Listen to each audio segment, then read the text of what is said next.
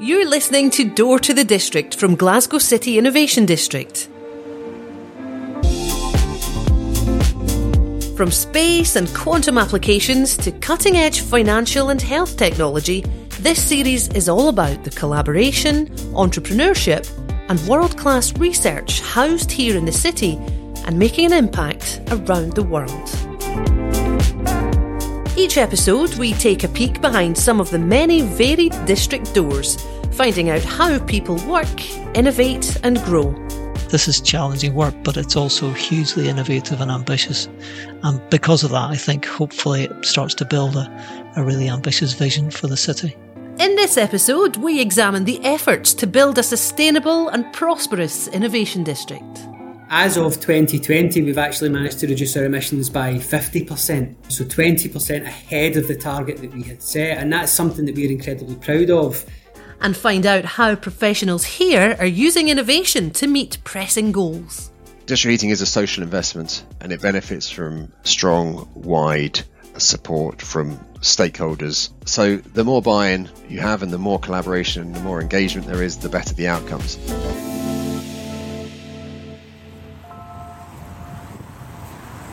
Hello, and thanks for joining us for this episode of Door to the District. I'm your host, Katrina Shearer. Normally, you'd find me inside the offices at the district where I get to meet our guests and learn about their work and goals.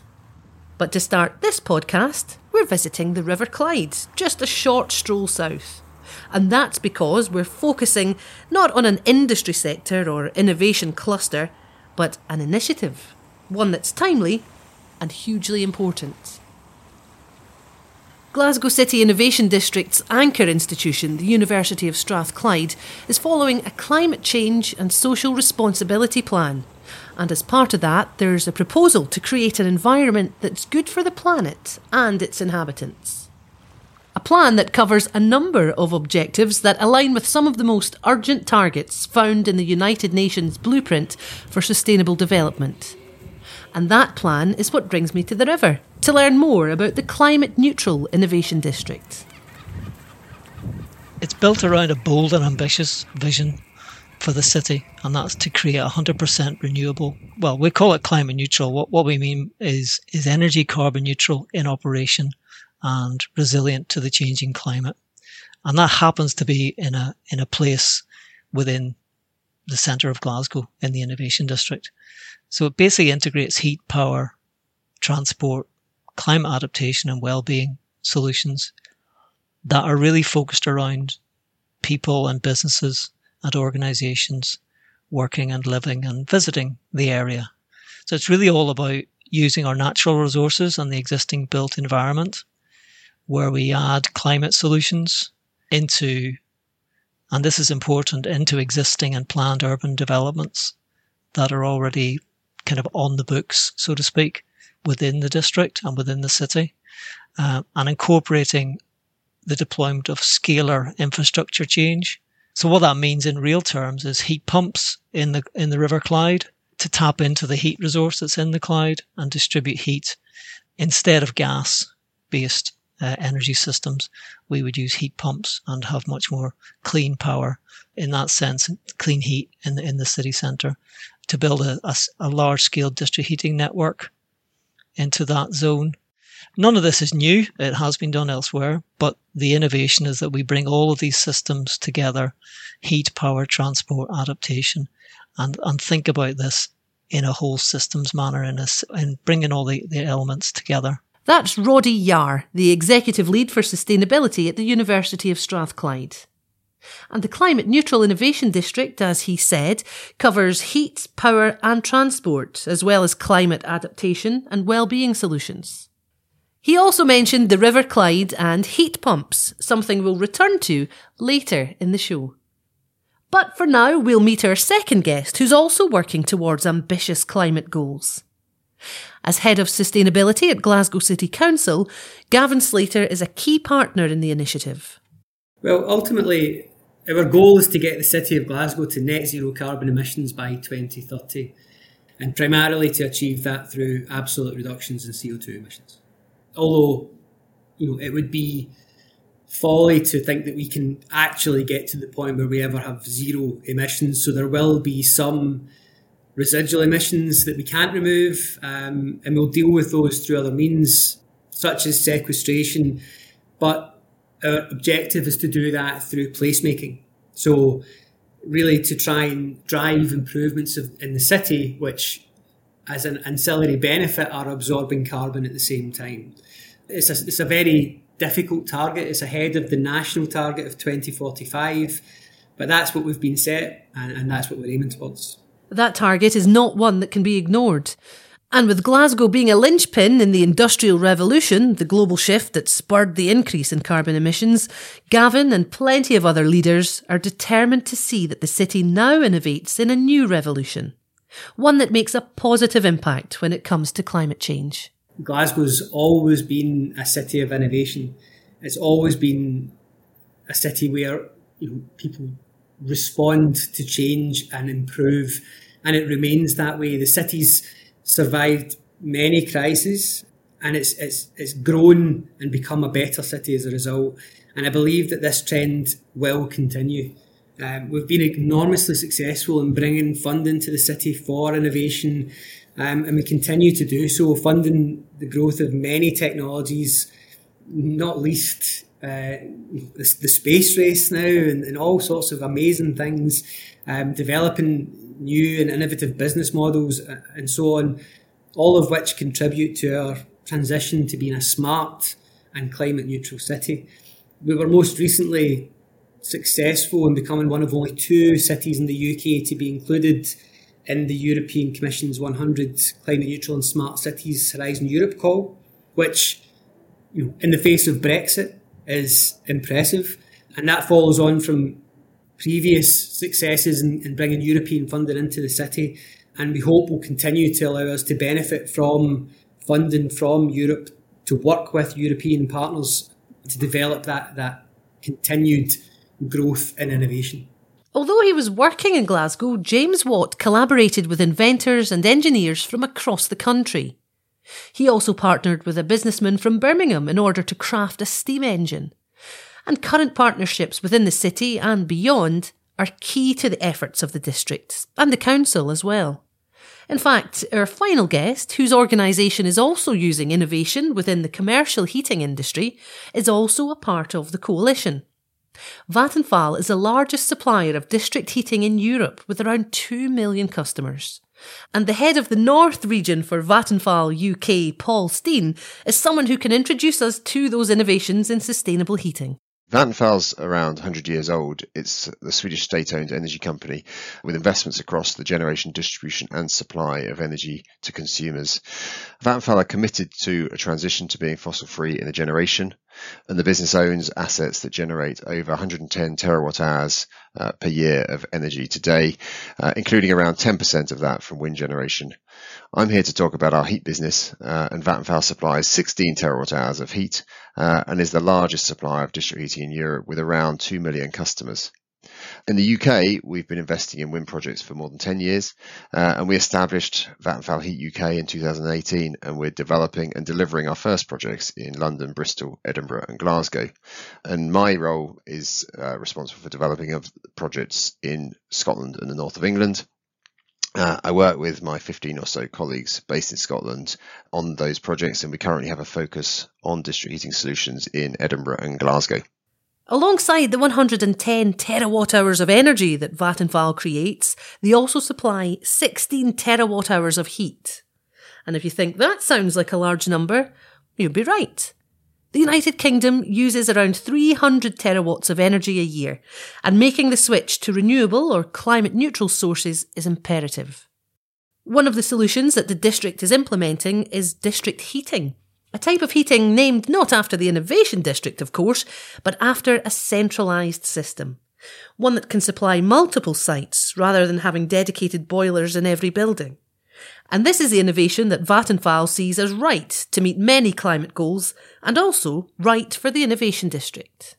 We see district heating as the right low carbon heat solution for that district, but we also share their vision with the Innovation District and with Sustainable Glasgow, uh, which is led by Glasgow City Council, that we as a district heating operator are one of a number of parts of an integrated whole systems approach we're in the relatively early stages of developing a project in the east of Glasgow.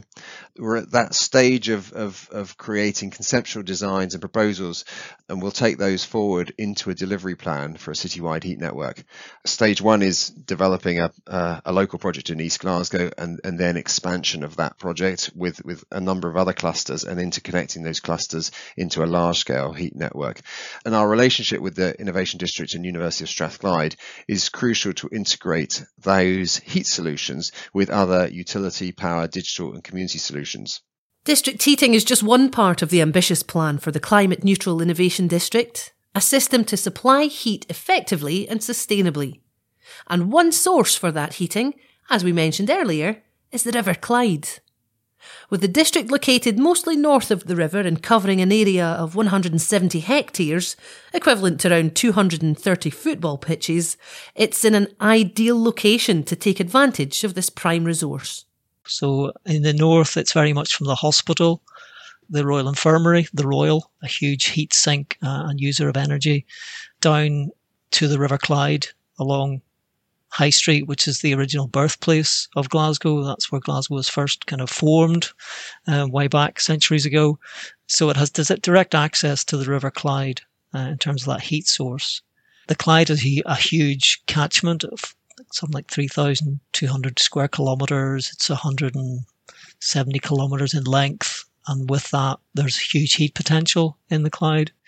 It's also tidal, where we're um, thinking about deploying heat pumps. So that opens up a significant heat resource that's right on the city's doorstep, flows through the city.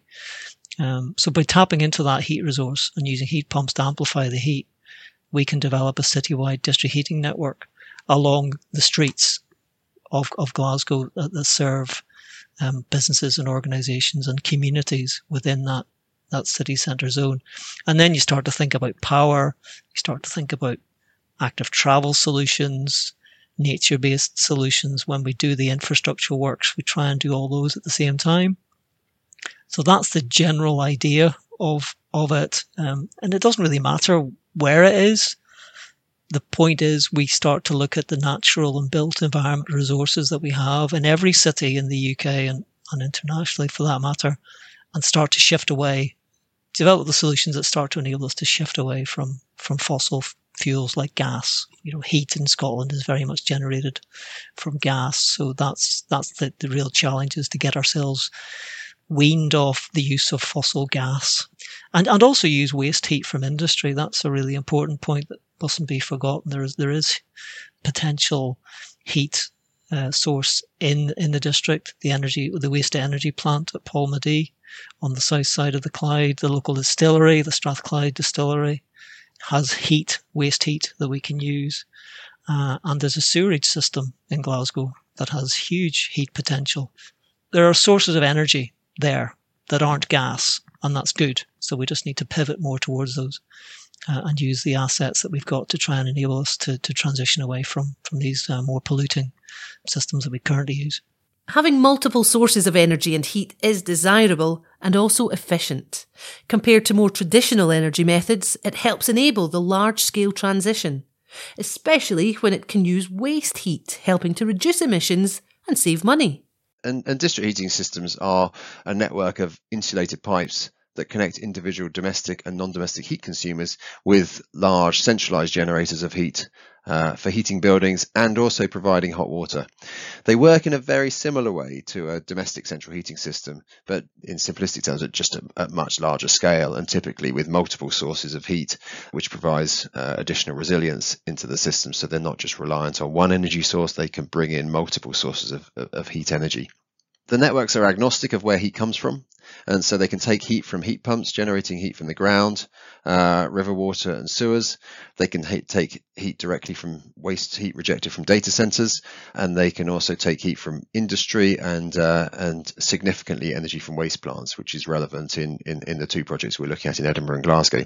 They normally also incorporate large tanks for thermal storage that balance the peaks of demand in the morning and evening um, on the network and, and allow the generation to run at a more steady uh, flat line. Those thermal stores can also store heat generated during periods of excess gen- electricity generation. So, in the context of the Climate Innovation District, this is relevant for that integrated whole systems thinking. They can store uh, heat from excess electricity generation, for example, when power demand is low overnight, but there's still high generation and it can charge the thermal stores to use that heat in the morning peaks when consumers are showering, and that also coincides with high electricity demand. District heating is of considerable benefit, helping to meet the demand of users, being cost effective, and reducing the burden on the climate. But it's also part of an initiative that looks to provide other benefits at Glasgow City Innovation District addressing the wide range of environmental, social, and governance guidelines, or ESGs, that businesses have to negotiate. It also has a part to play in tackling the recently volatile costs of energy. You know, the energy crisis makes us focus on the cost of energy now. That's a fundamental measure that we need to be thinking about. That, along with place based measures and interventions that help businesses be more sustainable, I think is important. Financially sustainable, but also from a, kind of a social responsibility way of thinking. Businesses are starting to think more about ESG, corporate social responsibility, how they can be more socially inclusive. But also, I think what businesses perhaps don't think quite so much about, um, but will do, will have to do so more and more, is thinking about climate resilience, business resilience based on the, the changing climate. So that's why adaptation is very much part of that climate neutral concept. So energy, fundamental, but also how how can a business and communities protect themselves from flooding? So you, you get lots of flooding on the streets because the network can't sustain that. So our business, our buildings, they're not designed for the amount of intense rainfalls, and that starts to affect your transport provision in the city and the region. So getting to work traveling about is becoming something sometimes challenging. So I think that's a, an important aspect. We need to be, build in that resilience. It does get hot in Glasgow sometimes, so having more shade, having more cooling and shelter is important for, for Glasgow and for other cities, of course. Getting about the city has to be more sustainable because, you know, if we're working, the, the city have is, is thinking about low emission zones and so providing more active travel solutions for for people to move around safely, securely, that isn't necessarily focused on car, is is part of this set of solutions that I think would be of benefit to businesses in the in the zone. And then you think about nature based solutions. So you know, thinking about High Street, it's it's quite a hard landscape. It could be a lot greener and it could be much more attractive to businesses. So places with better urban realm, I think, are attractive for businesses and for those that, that use those businesses and visit those destinations. So I think that that's all part of it. So it's that's that's the whole system, isn't it? It's it's bringing it all together in in one kind of common set of objectives that actually help businesses and communities to be more sustainable. Another benefit of the initiative is employment. It's designed not only to deliver climate neutral solutions, but long term benefits to the economy, creating lasting jobs and sustainable growth. Much of the technology we need is already here, but rolling it out sufficiently requires considerable resource, both financial uh, uh, and human. So the work that we have planned for the city and the work that others in the city intend to do in partnership with us, these will create hundreds, if not thousands, of long term jobs for people in Glasgow.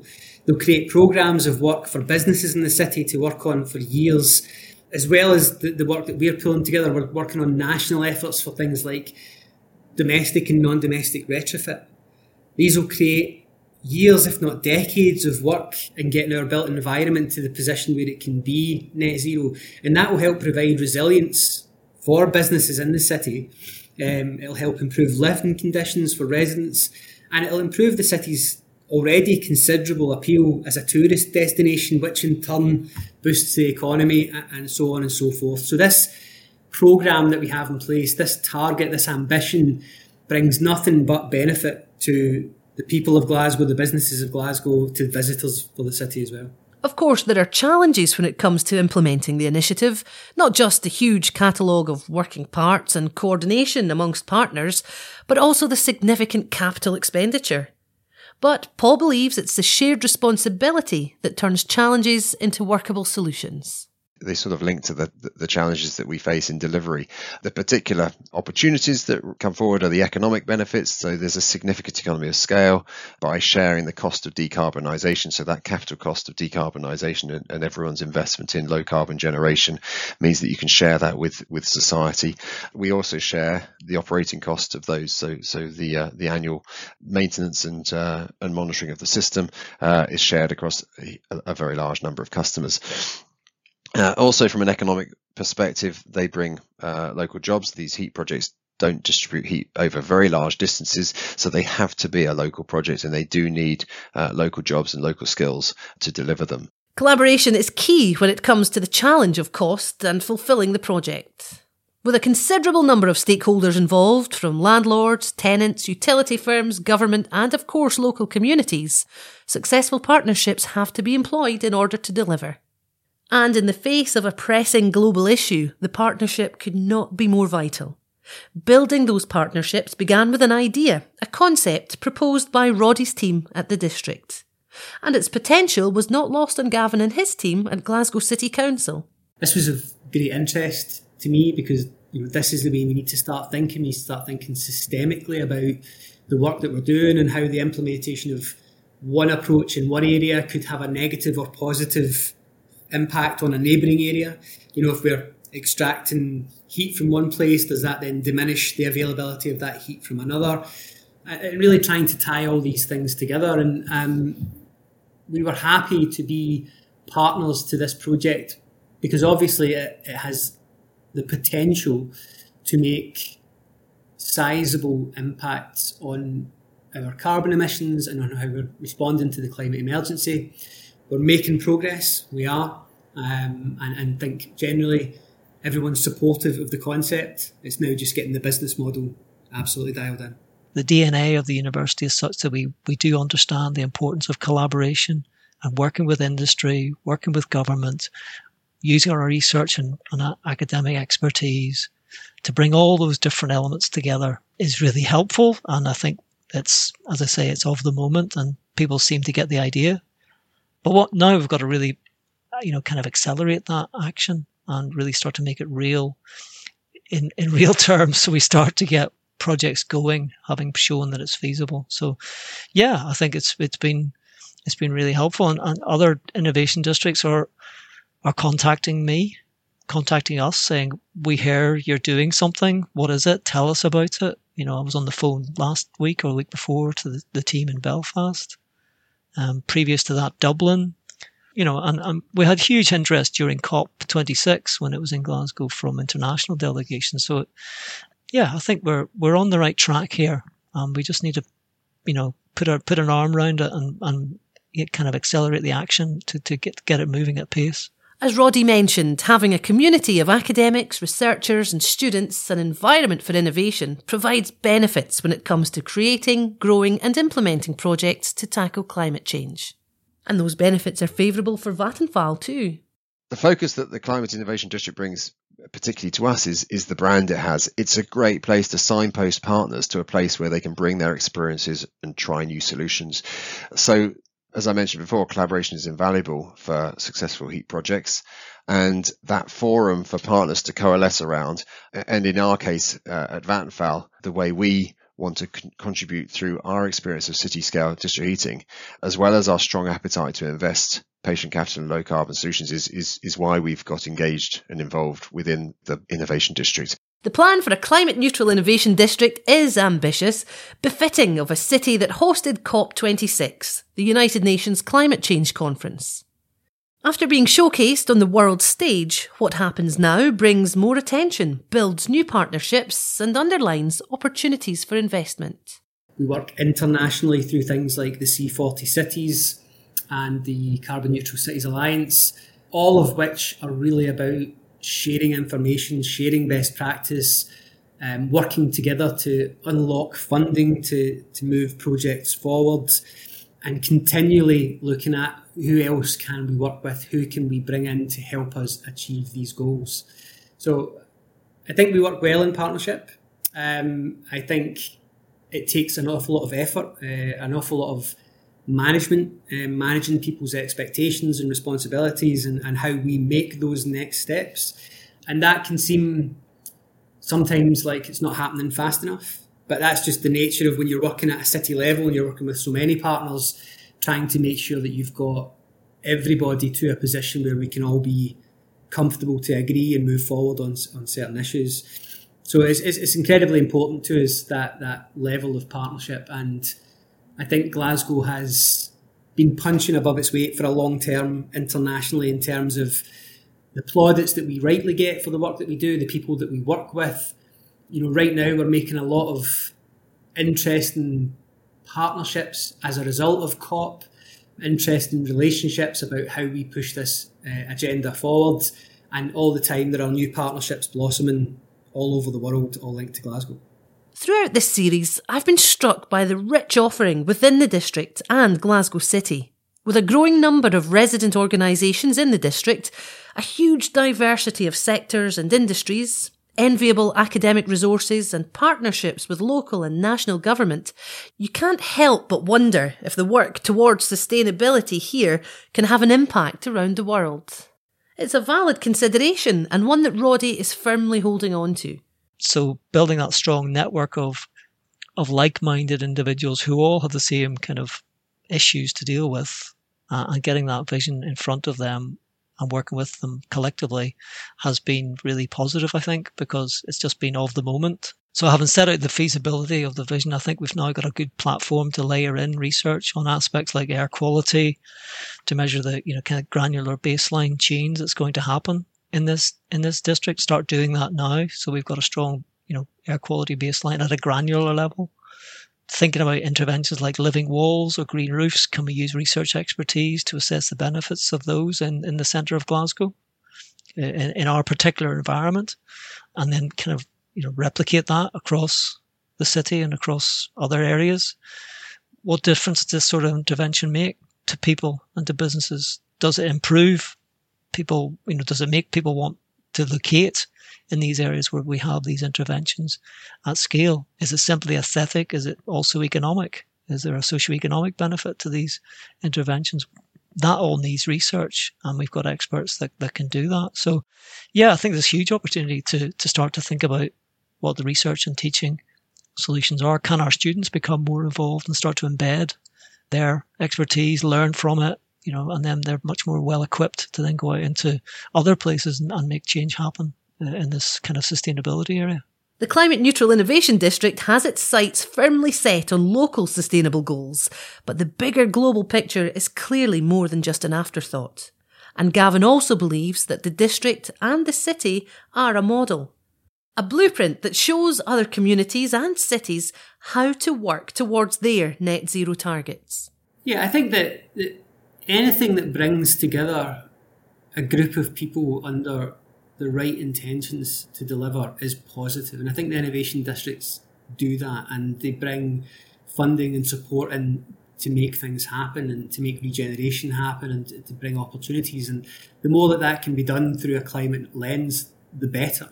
Yeah, innovation districts are important. I think ultimately collaboration is the key. Um, and it's getting that collaboration to the right place, getting it written down in agreement, and then being able to deliver on that. And I think the innovation districts are one of the ways that we do that. The other important factor there is that the innovation districts can act as exemplars. So we can use them to demonstrate certain approaches that can work and can grow beyond the boundaries of the innovation district out to other parts of the city that can benefit from being connected in this. And you know, that's that's again another part of the, the whole picture that we have to consider is okay, we can deliver this for an innovation district, but what after that? How do we grow it? How do we make sure that it doesn't just stop at that boundary? In short, yeah, innovation districts are very important and um, have the capacity to deliver meaningful change. Our guests are ultimately working towards eliminating the worst case scenarios of a changing climate, and they're also optimistic and excited. While the challenge is huge, they're encouraged by practices seen elsewhere in the world, projects that show what can be done with determination and collaboration. And they're even more encouraged by the prospects of the Climate Neutral Innovation District. That, that really excites me, looking at the different ways that we can recover renewable heat and then get that to people and get to the place where, like the Scandinavian model, people are living in heated homes and not in fuel poverty, not having to choose between heating or eating, but that they have that as a almost as a basic human right. That that really excites me. But anything anything that helps us in our progress to net zero, that's just that's what I I come to my work for. That's what I, I'm passionate about doing, and that's what excites me.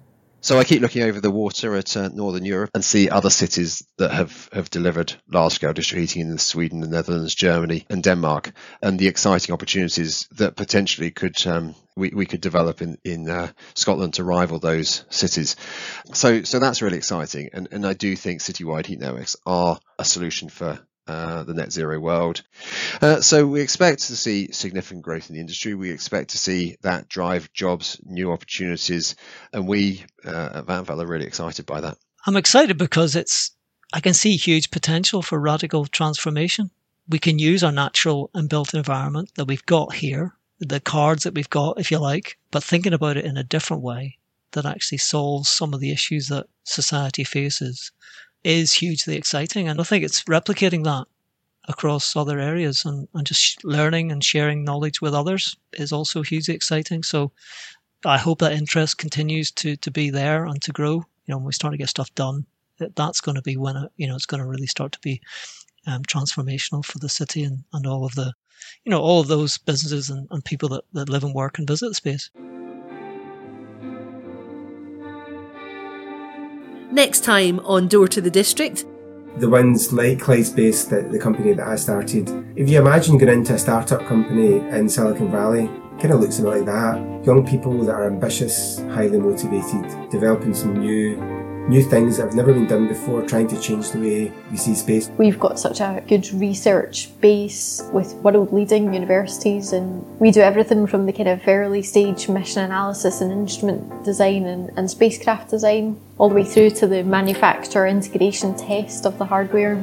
It's really a, an industry that's only just getting started the commercial space industry as such has really only existed for I think about 20 or 30 years. So there's definitely whole new services and products and niches that people haven't yet discovered. That's it for this episode. Thank you to our guests, Dr. Roddy Yarr, Gavin Slater, and Paul Steen. And thank you for listening.